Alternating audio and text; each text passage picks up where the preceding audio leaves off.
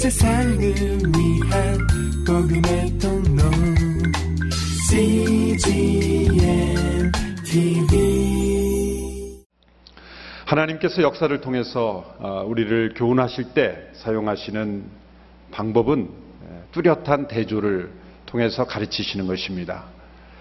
하나님이 버리신 자와 하나님이 택하신 자, 또 망하는 자와 흥하는 자, 또 성공하는 자와 실패하는 자의 대조를 통해서 우리를 교훈하십니다. 서로 다른 시대, 서로 다른 문화에 있는 사람을 대조해도 교훈이 되지만 같은 시대, 같은 문화, 또 같은 장소, 같은 문제, 같은 위기 앞에서 서로 대조되는 두 인물을 대조함으로써 우리에게 분명한 교훈을 주시는 것입니다. 이런 의미에서 사무엘서는 대조의 책이다라고 말할 수 있을 정도로 이 두 인물의 분명한 대조가 나타납니다. 사무엘서 초반부에 보면 이 한나의 자녀였던 사무엘과 엘리 제사장의 두 아들 홈리와 비니아스가 뚜렷하게 대조를 보이게 되는 것이죠. 하나님 앞에 경건한 자녀와 불경건한 자녀의 대조가 됩니다. 사울과 다윗은 더 뚜렷한 대조가 됩니다. 하나님께 버림받은 사울은 점점점 몰락해가고 점점점 리더십을 잃어가고 자기 스스로 그 위치를 지키려고 안간힘을 써보지만 점점 영향력을 잃어버립니다. 그러나 하나님의 택함을 받은 다윗은 어떤 위치에는 관심이 없지만 왕이 되려는 스스로의 노력도 하지 않지만 그는 점점점 부각이 되면서 리더십을 얻어가고 왕과 인정을 받아가는 그러한 대조적인 모습을 우리에게 보여주게 됩니다. 사울의 비정상적인 상태는 소문이 급속도로 빨리 퍼졌습니다. 왕이 악한 영에서 시다님을 받고 광기 어린 행동들을 할 때 백성들뿐만 아니라 이웃나라 블레셋에게까지 소문이 났을 겁니다.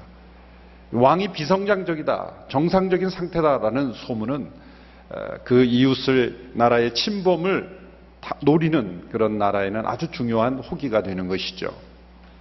또한 블레셋은 사무엘상 14장에 보면은 이 요나단과 병기든 자의 믿음의 도전을 통해서 놀라운 그 승리를 이스라엘이 거두었고 블레셋이 패배했죠. 믹마스에서 일어난 패배입니다. 그 이후로 그들은 복수의 기회를 노리고 있었을 겁니다. 바로 그때 사울 왕의 이런 비정상적인 상태에 대한 소문은 바로 이때다라고 하는 그런 결심을 하도록 만들었습니다. 이스라엘보다 훨씬 더 발전된 무기를 가지고 있었던 나라가 블레셋입니다. 블레셋은 다른 어떤 나라보다도 철기 문화, 예, 우리말 성경에는 청동 아, 무기로 그렇게 비유되고 있습니다만은 예, 철제 무기가 아, 그 문화가 이스라엘보다 훨씬 더 앞서 어, 그 들어온 나라였기 때문에 보다 더 강한 무기, 보다 더 발전된 무기를 가진 블레셋은 언제나 호신탐탐 이스라엘을 노리고 있었던 것이죠. 바로 이 위기 앞에서 하나님이 택하신 자와 버리신 자, 그리고 하나님을 중심으로 살아가는 자와 자기 자신과 세상을 중심으로 살아가는 자가 뚜렷하게 드러나게 되는 것입니다. 하나님은 위기를 통해서 일하십니다. 위기는 언제나 하나님의 기회입니다. 하나님은 이 위기를 통해서 이 두 사람을 뚜렷하게 드러내고 계시는 것입니다.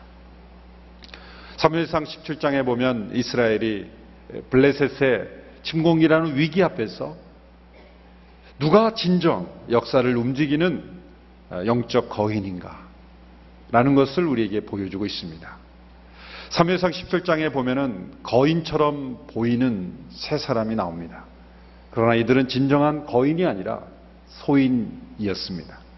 진정한 거인인 한 사람이 등장합니다. 이 네 명의 주요 인물을 통해서 진정한 믿음의 영적 거인이 누구인가를 우리에게 가르쳐 주고 있습니다. 첫 번째 나타나는 거인은 골리앗이라는 거인입니다. 그는 우리가 잘 알다시피 육체적인 거인이었습니다. 그의 키는 3m에 육박했습니다.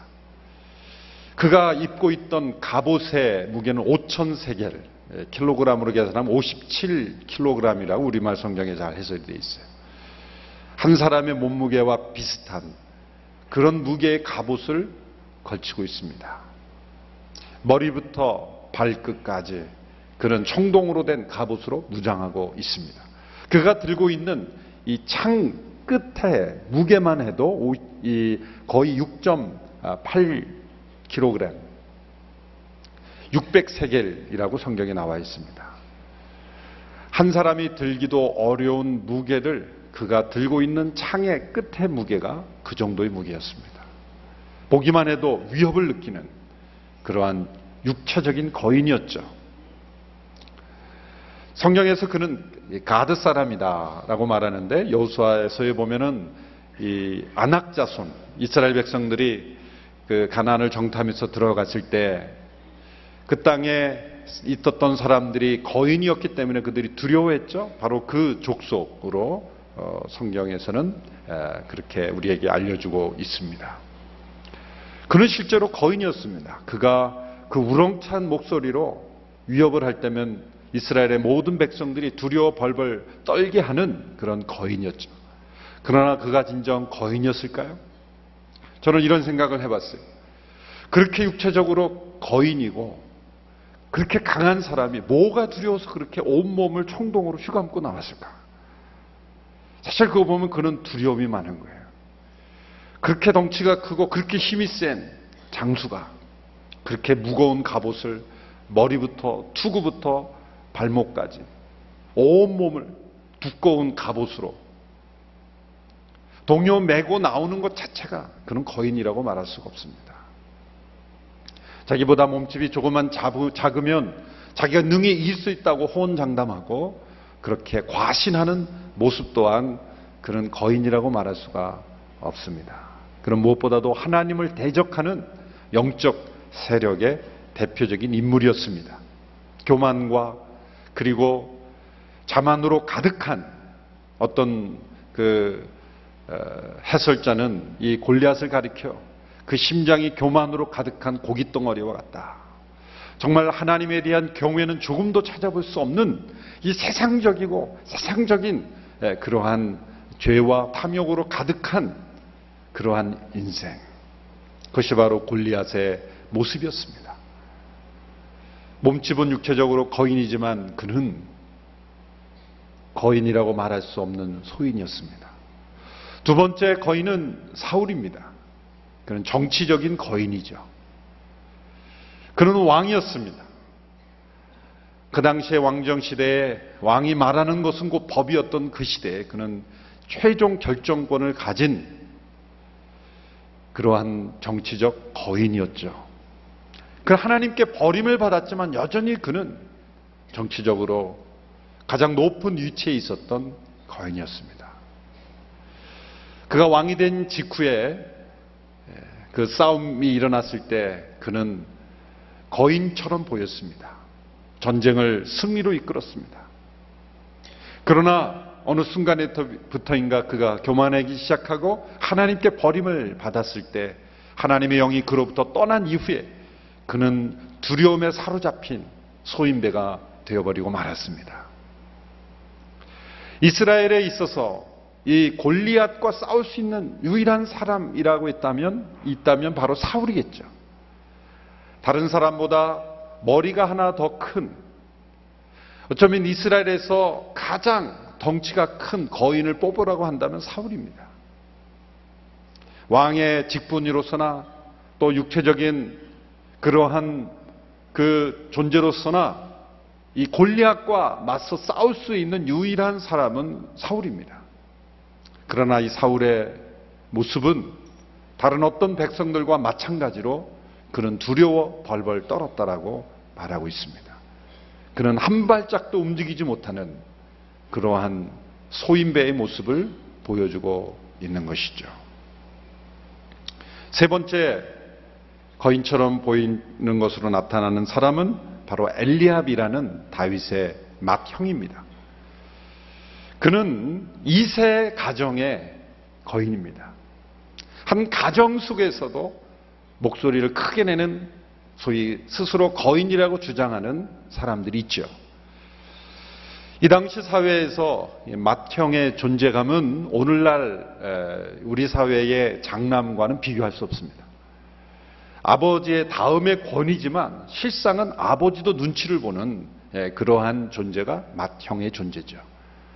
가부장적인 사회에서 맏형이 모든 것들을 이어가는 예, 그러한 문화 속에서 이 엘리압은 심히 교만했을 것입니다. 심지어 사무엘이 그 이세의 아들들 가운데 엘리압을 보고 아 이 사람이 하나님이 택한 사람이 아닌가 착각할 정도로 그는 위용이 대단했을 것으로 보입니다.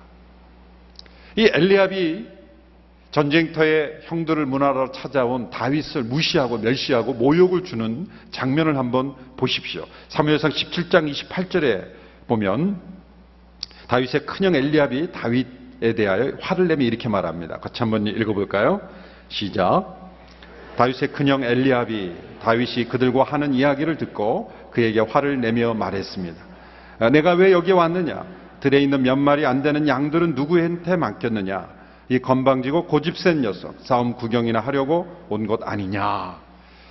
이 아침부터 읽은 말씀이 이 좋지 않은 그런 엘리압의 말이라서 죄송합니다만 이 엘리압의 그 이 상처 속에서 나오는 분노를 보십시오. 자, 막내 동생이 아버지의 명을 따라 형들의 안부, 전쟁터에 있는 형들의 안부를 묻기 위해서 먹을 것을 가지고 문안하러 왔어요. 그러면 야, 너가 이 막내 동생이 왔구나. 어, 기특하다. 아버지도 그렇죠. 이 위험한 전쟁터 어떻게 막내를 보냅니까? 그렇죠. 거기에 넷째 아들도 있고 다섯째 아들도 있고 여섯째 아들도 있고 일곱째 아들도 있을 텐데 그 형들을 놔두고 막내를 보낸 거예요. 그러니까 이 아버지의 의식 속에는 아직도 그 위험한 곳에 가서 어떻게 돼도 좋다라는 마음이 있는 거죠. 그렇죠? 가장 위험한 곳에 가장 아끼는 사람을 보내겠습니까? 덜 아끼는 사람을 보내겠습니까? 지금 첫째, 둘째, 셋째는 국가의 부르심을 따라 어쩔 수 없이 지금 나간 거고. 그렇지만 이 막내는 그런 것이 아니죠. 자, 그런 막내 동생이 형들을 문화하러 왔으면 반갑게 맞이하고, 야, 너가 고생했다. 잘 지냈니? 그런 말은 못할 망정, 이 막내 동생 다윗에게 분노를 퍼붓고 있는 거예요. 그 골리압 앞에서는 벌벌 떠는 이 맏형이 가장 막내 동생한테 분노를 퍼붓고 있는 거예요. 가정의 맏형이라고 한다면 목소리를 올바로 내야죠. 올바로 내야죠. 왜이 맏형 엘리압이 다윗에 대해서 분노합니까? 세 가지 이유가 있어요. 첫째는 이 다윗에 대한 기본적으로 못마땅히 하는 모습이 있는 거죠. 멸시가 깔려 있는 거예요. 막내기 때문에 너는 무시해도 된다라는 이 무시가 이게 아버지와 같은 무시, 멸시가 깔려 있는 것이죠. 없어도 되는 존재라는 그런 생각이에요. 그러니까 너는 양이나 지킬 것이지 양은 어디다 두고 왔어? 다윗은 맏형이 생각하는 것 이상으로 충실한 사람이죠. 아버지가 전쟁터에 가서 형들을 문안하고 오라 그랬을 때 자기 양들은 딱 다른 사람에게 정확하게 맡기고 자신이 맡은 일은 시키지 않아도 정확하게 깔끔하게 마무리 짓고 움직이는 사람이에요. 다윗을 몰라도 정말 모르는 사람이에요. 또 두 번째 이유는 이 다윗의 동기를 오해했죠. 너 전쟁 구경하러 온 거 아니냐? 그 아버지의 명령을 따라 온 다윗에 대해 기본적인 오해를 하고 있는 거예요. 가장 중요한 것은 세 번째 이 화를 낸 이유는 다윗의 말이 옳았기 때문이에요. 다윗이 뭐라고 얘기했을 때 화를 냈냐면 다윗이 이 골리앗이 위협하는 장면을 보고 저 할례 없는 블레셋 사람이 어찌 살아계신 하나님의 군대를 모욕한단 말인가? 그런 말을 하는 것을 듣고 화를 냈거든요. 왜 화를 냈을까요? 다윗이 하는 말이 옳았기 때문이에요. 옳은 말을 했기 때문이에요. 자기도 기본적으로는 지금 이 골리앗의 위협에 분노가 있어요. 그런데 표현을 못하고 있었을 뿐이에요. 그런데 자신이 못하는 것을 막내 동생, 동생이 하고 있으니까 화가 나는 거예요. 어쩌면 사무엘이 왔을 때 자기에게 기름을 붓지 않고 막내 동생의 기름을 부었을 때 이 엘리압은 그때부터 다윗에 대한 분노가 더 크게 일어났을지 몰라요. 그래서 찰스 스윈돌 목사님이 쓰신 글을 보면 이 엘리압을 가리켜 연장자 신드롬이다. 올더 브라더 신드롬이다. 연장자 신드롬이라는 거예요. 자기보다 나이 어린 사람이 자기보다 더 일을 잘하거나 또 옳게 하면 그냥 화가 나고 분노하는 거예요. 소인배의 모습이죠. 진정한 거인은 나이가 적건만건 자기보다 경험이 적고 또 어린 사람이라 할지라도 막내 동생이라 할지라도 옳은 주장을 할 줄 아니면 그내 말이 옳다. 내가 옳다라고 인정을 할 줄 아는 그리고 품을 줄 아는 사람이 진정한 거인이 아니겠습니까? 그러나 엘리압은 소인 중에서도 소인의 모습을 보여주고 있는 것이죠. 진정한 거인은 네 번째 나오는 다윗입니다. 그는 영적 거인이었습니다. 그는 육체적으로 거인도 아니었고, 정치적으로도 거인이 아니었고, 그리고 그 가정에서도 존재감이 없는 거인이 아니었습니다. 그러나 그는 진정한 영적 거인이었고, 위기를 해결하는 거인이었고, 역사를 새롭게 변화시키는 하나님의 부름받은 거인이었습니다. 그는 이세의 막내 아들이었고 전쟁에도 나갈 수 없는 그런 나이도 아니었습니다. 그가 전쟁터에 온 것도 형들의 문안을 하려고 온 것이지 전쟁하려고 온 것이 아닙니다. 그가 골리앗의 위협을 들은 것도 의도하지 않게 들게 된 것입니다. 그러나 그가 이 위기 상황에 부딪히자 그가 하나님의 부름받은 영적 거인이라는 것이 분명하게 나타나게 됩니다. 영적 거인은 스스로 주장한다고 되는 것이 아닙니다. 스스로 존재감을 나타내고 스스로 자신을 부각시키고 자신을 나타내려고 한다고 되는 것이 아닙니다. 위기에 부딪히면 누가 거인인지, 누가 진정한 하나님의 사람인지가 드러나게 되는 것이죠. 다윗은 모든 백성들이 두려워 떨고 있는 골리앗 앞에 두려워하지 않았습니다. 그리고 골리앗 앞에 나갔습니다. 자신이 가지고 있던 지팡이와 물맷돌 다섯 개를 가지고 그는 골리앗 앞에 나 골리앗을 쓸어드렸습니다. 우리는 이 다윗이 골리앗을 쓰러뜨린 이유, 이 이야기를 잘 알고 있습니다. 그래서 너무 피상적으로 알고 있어요. 아, 다윗이 작은 목동 다윗이 골리앗을 쓰러뜨렸다. 동화 같은 이야기로 무용담과 같은 이야기로 신화 같은 이야기로 아, 다윗이 나가서 아무것도 몰랐지만 그냥 돌을 힘껏 던졌을 때 하나님이 신비적인 힘을 발휘하셔서 그 골리앗의 이마에 예, 막히게 하셔서 다윗이 이겼다. 그것으로 끝으로 여기는 단순한 이야기로 여기면 안 되는 것입니다. 이 사건을 통해서 하나님은 다윗이라는 영적 거인이 어떻게 준비되었는가, 오히려 그 이전 과정을 보여주는 거예요. 이 사건이 어떤 단순한 심리적인 사건으로 다윗이 이겼다라는 것을 보여주기보다는 이 다윗이라는 인물을 하나님이 왜 택하셨는가, 그리고 그를 어떻게 준비하셨는가. 그가 비록 20세도 채 되지 않는 아주 젊은 나이, 어떻게 보면 아직 인생의 경험이 차지 않는 나이임에도 불구하고 다른 어떤 사람들이 가지고 있지 않은 영적 거인의 모습을 가지고 있는 이유가 무엇인가를 우리에게 보여주는 것입니다. 영적 거인은 하루아침에 만들어지지 않습니다. 단 한두 번의 기적으로 만들어지는 것이 아닙니다. 다윗이 어떻게 영적 거인으로 세움을 받았는가? 오늘 말씀에서 세 가지 중요한 이유가 나타나 있습니다. 첫째로 다윗은 그 이전의 기간을 통해서 홀로 하나님과 은밀하게 동행하는 생활을 통해서 하나님의 뜻을 분명하게 확신 있게 분별할 수 있는 능력을 가지고 있었다는 거죠. 다윗과 골리앗과 싸우는 이야기를 이렇게 오해하면 안 됩니다. 다윗이 어린 나이였지만 와보니 모두가 벌벌 떨고 있고 그래서 이런 생각이 든 거예요. 아니 이 골리앗 앞에 나가 싸울 사람이 한 사람도 없단 말인가? 목, 조국을 위해서, 나라를 위해서 목숨 바칠 사람이 한 사람도 없단 말인가? 나라도 바치겠다. 내가 죽을지 살지 모르지만 내가 죽더라도 싸우다 죽겠다. 그런 생각으로 나간 게 아닙니다.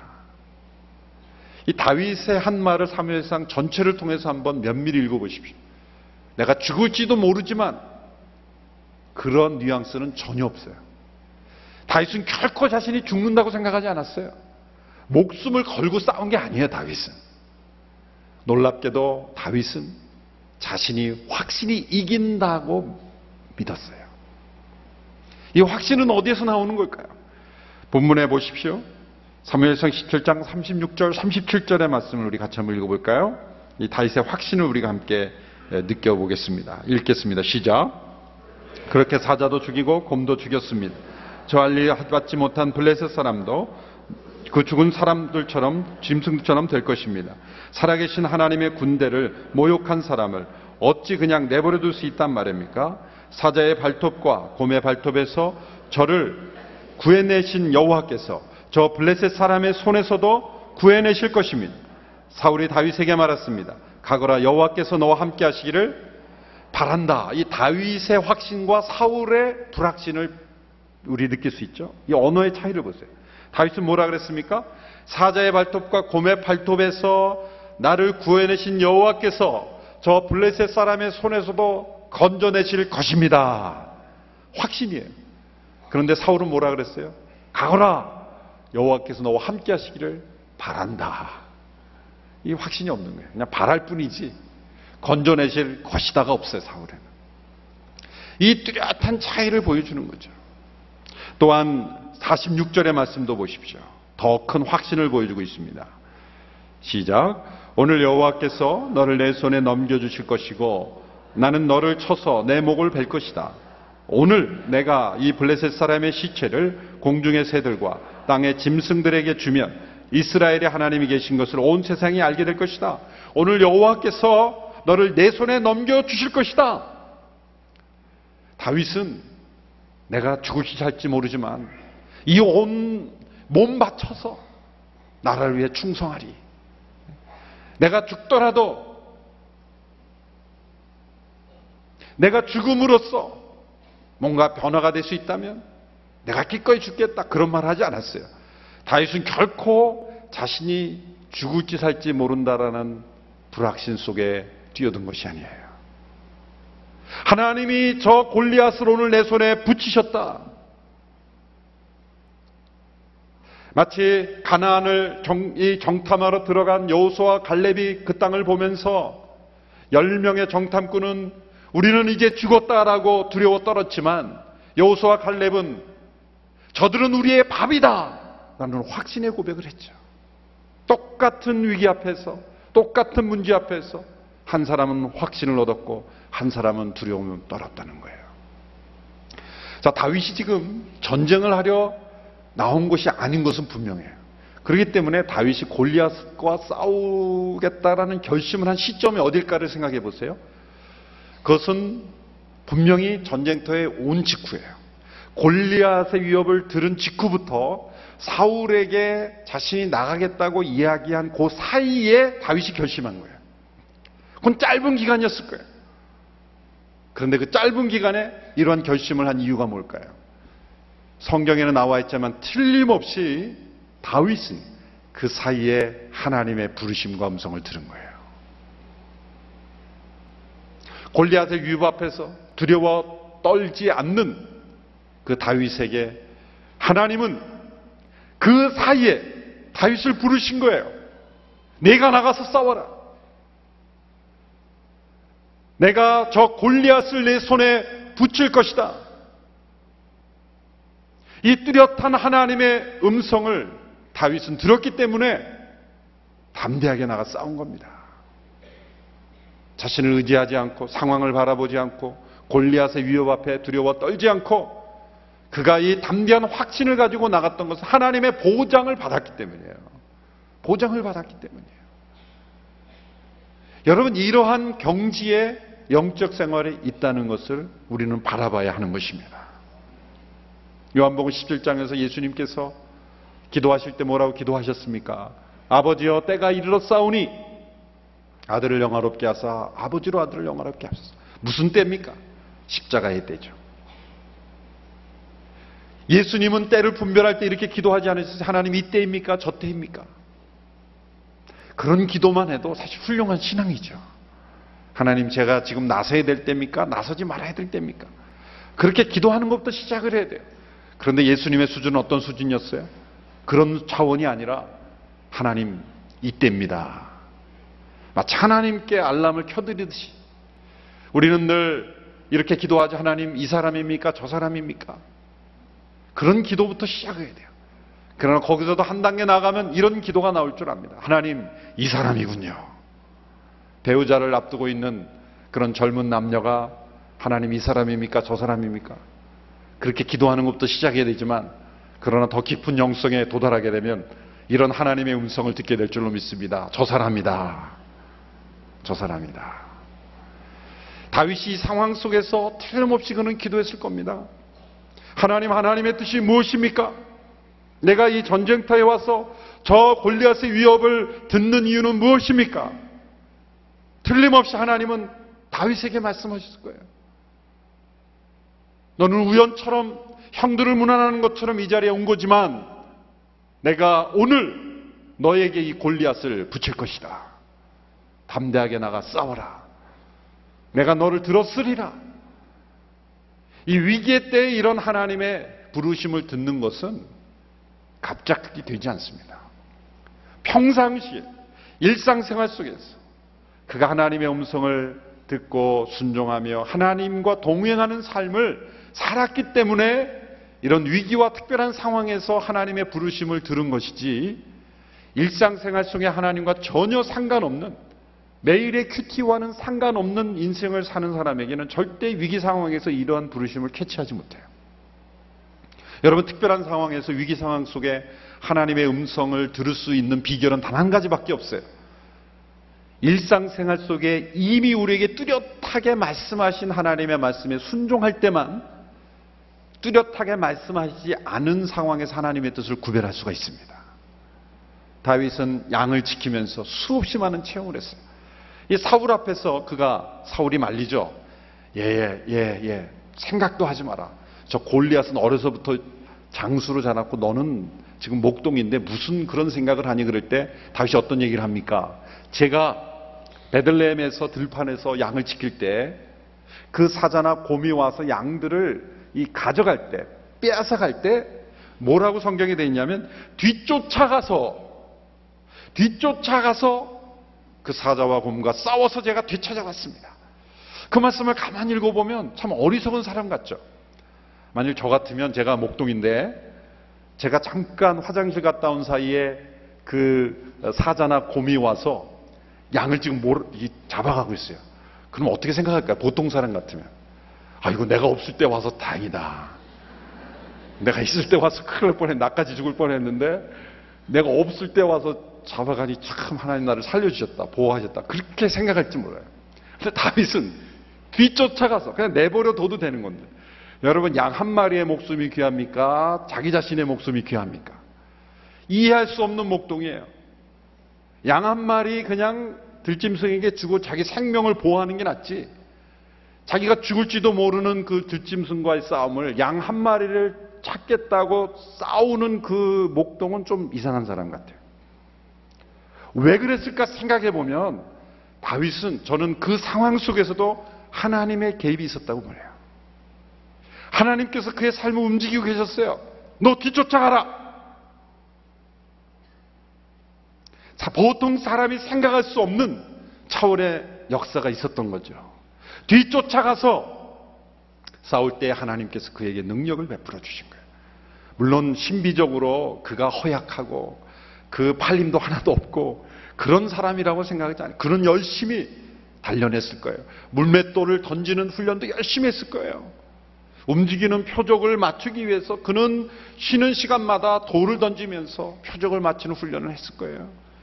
그의 노력과 실력이 아무것도 없이 어떤 그 매지컬한 힘이 나타나서 그렇게 역사됐다고 우리는 생각하면 안 됩니다. 다인은 수없이 많은 시간 연습하고 훈련했을 거예요. 그런데 하나님이 그의 연습과 훈련을 사용하신 거예요. 한 마리의 양을 자신의 생명을 내걸고 싸울 줄 아는 목자로 그를 훈련시키므로 그에게는 골리앗이나 곰이나 사자나 다를 바가 없었던 거예요. 하나님은 이 골리앗과의 싸움을 준비시키기 위해서 그가 목동이었을 때 들짐승과의 싸움을 이미 시키셨던 거예요. 여러분이 위기의 때에 평상시에 그가 하나님과 동행하였던 그 순간에 순종하였던 하나님의 부르심이 위기의 때 등장하는 거죠. 위기의 때에 갑자기 하나님의 말씀을 찾으려면 어디 있는지 나타나지도 않아요. 찾을 수가 없어요. 매일매일 큐티 생활을 통해 하나님과 동행하는 그 순간의 삶이 이 쌓여갈 때 위기의 순간에 우리에게는 성령의 검이 들려지고 하나님의 음성이 들려오고 그리고 이 순간에 내가 어떻게 될지를 분별하게 되는 역사가 일어날 줄로 믿습니다. 그래서 다윗은 확신을 가지고 나갔다는 거예요. 두 번째로 이 다윗은 그 하나님을 향한 그 마음의 순수한 동기를 가지고 있었다는 것입니다. 그 동기는 뭡니까? 하나님의 이름, 하나님의 군대를 모욕한 것에 대한 거룩한 분노였다는 거예요. 그게 그의 마음속에 있는 그가 움직였던 유일한 동기였다는 거예요. 여러분 진정한 영적 거인은 그 동기가 언제나 순수합니다. 하나님을 향해 언제나 순수합니다. 사무엘 10장을 보면 사울이 큰 상을 내걸었어요. 골리앗이 위협하고 모든 사람이 벌벌 떨 때 누군가 좀 나서서 싸우도록 하기 위해서 그는 큰 상을 내걸었어요. 큰 재물을 내려준다 그러고 그리고 자신의 딸을 준다 그러고 그러니까 사위를 삼겠다는 거죠. 그리고 그 집안에 대대로 세금을 다 면제해 주겠다. 이런 상을 내걸었어요. 정말 젊은 용사들이 홀깃할 만한 그런 큰 상이죠. 그러나 아무도 그 상에 움직이지 않았어요. 그만큼 두려웠다는 거예요. 다윗이 움직인 이유가 이 상을 받기 위해서 움직였을까요? 그렇지 않습니다. 그는 사울이 내건 어떤 상을 목표로 해서 지금 싸우러 나간 것이 아니에요. 그의 마음을 움직였던 유일한 동기는 거룩한 분노였어요. 하나님의 이름이 모욕을 받고 하나님의 택함을 받은 선택받은 이 민족이 모욕을 받는 것을 견딜 수 없어 하는 이 거룩한 분노. 그것이 그의 마음속에 있는 순수한 동기였다는 거예요. 영적 거인의 마음에는 언제나 하나님을 향한 순전한 동기가 그의 마음속에 끌어오르는 거예요. 우리 한 목사님을 추모하는 이 주기를 보냈는데 우리 한 목사님 언제나 아이디어가 많으셨죠. 그리고 그 끌어오르는 열정이 끊이지 않았죠. 저는 그 많은 아이디어와 열정이 어디서 샘솟는 것일까? 생각해 보면은 다윗과 같이 순수한 마음에 하나님을 향한 순수한 동기, 하나님의 이름을 높이려는 순수한 마음, 또 하나님의 백성들이 이 정도의 수준밖에 안 되느냐라는 거룩한 분노, 그것이 거룩한 열정을 만들어내고 거룩한 도전을 만들어내고 담대한 용기에 영적 전투에서 승리하게 하는 하나님의 사람으로 만들었던 것입니다. 영적 거인은 언제나 그 동기가 순수합니다. 때로 우리가 어떤 일을 할 때 겉으로는 하나님의 이름, 하나님의 영광을 말하지만 속으로는 우리 자신의 이기적인 동기가 가득 차 있을 때 우리는 아무리 승리를 외치지만 패배할 수밖에 없게 되는 거예요. 그러나 우리의 마음속 깊은 곳에 이 하나님의 이름에 대한 그 순수한 동기로 가득해 있을 때 우리는 어떠한 위기 속에서도 승리하는 그런 승리를 경험하게 될 줄로 믿습니다. 세 번째로 다윗은 하나님의 전쟁 법칙을 잘 알고 있었습니다. 다윗은 하나님께서 부르신 전쟁은 하나님께서 주신 무기로만 이길 수 있다는 것을 알았습니다. 자, 사울이 나가는 이 다윗에게 자신의 갑옷을 입혀주죠. 입어보니까 맞지 않는 거예요. 그는 벗어던지죠.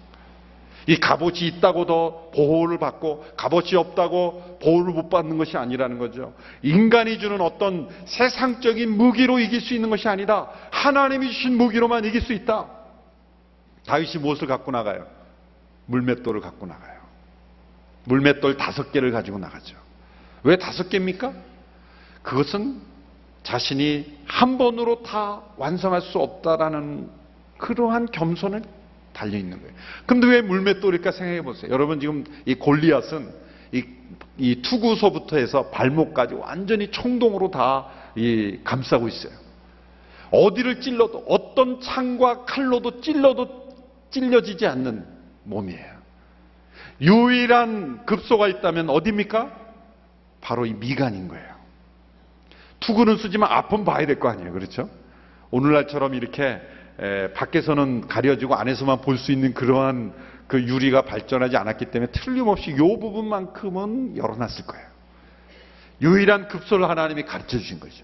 물맷돌이다. 그러나 그 미간을 달려오는 표적을 달려오는 표적을 그 물맷돌로 맞춘다는 것은 굉장히 어려운 일이죠. 그러나 다윗은 여러 번 그 일을 해봤을 거예요. 달려오는 표적을 맞춘 적이 있죠. 사자나 곰, 그거는 moving target이에요. 달려오는 표적이에요. 여러분 사자나 곰을 이 물맷돌로 넘길 때 몇 번의 기회가 주어졌을 까요 자, 사자나 곰이 달려오고 있습니다. 물맷돌 돌렸는데 한 번 던진 게 꼬리에 맞았어요. 두 번 던진 게 또 발톱에 맞았어요. 이 맹수가 더 화가 나죠. 그에게 달려오는 맹수를 쓰러뜨릴 수 있는 기회는 시간은 많지 않았을 거예요.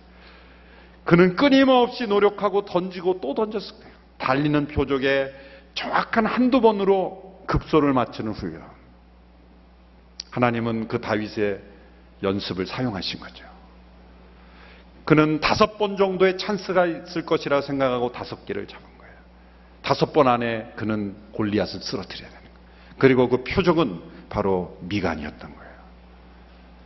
그는 힘껏 던졌지만 비껴나갈 수 있는 가능성이 있다는 걸 알고 다섯 개를 준비했지만 그는 최선을 다한 준비를 했지만 하나님은 그의 도전을 사용하셔서 정확하게 미간에 맞추게 하신 거예요.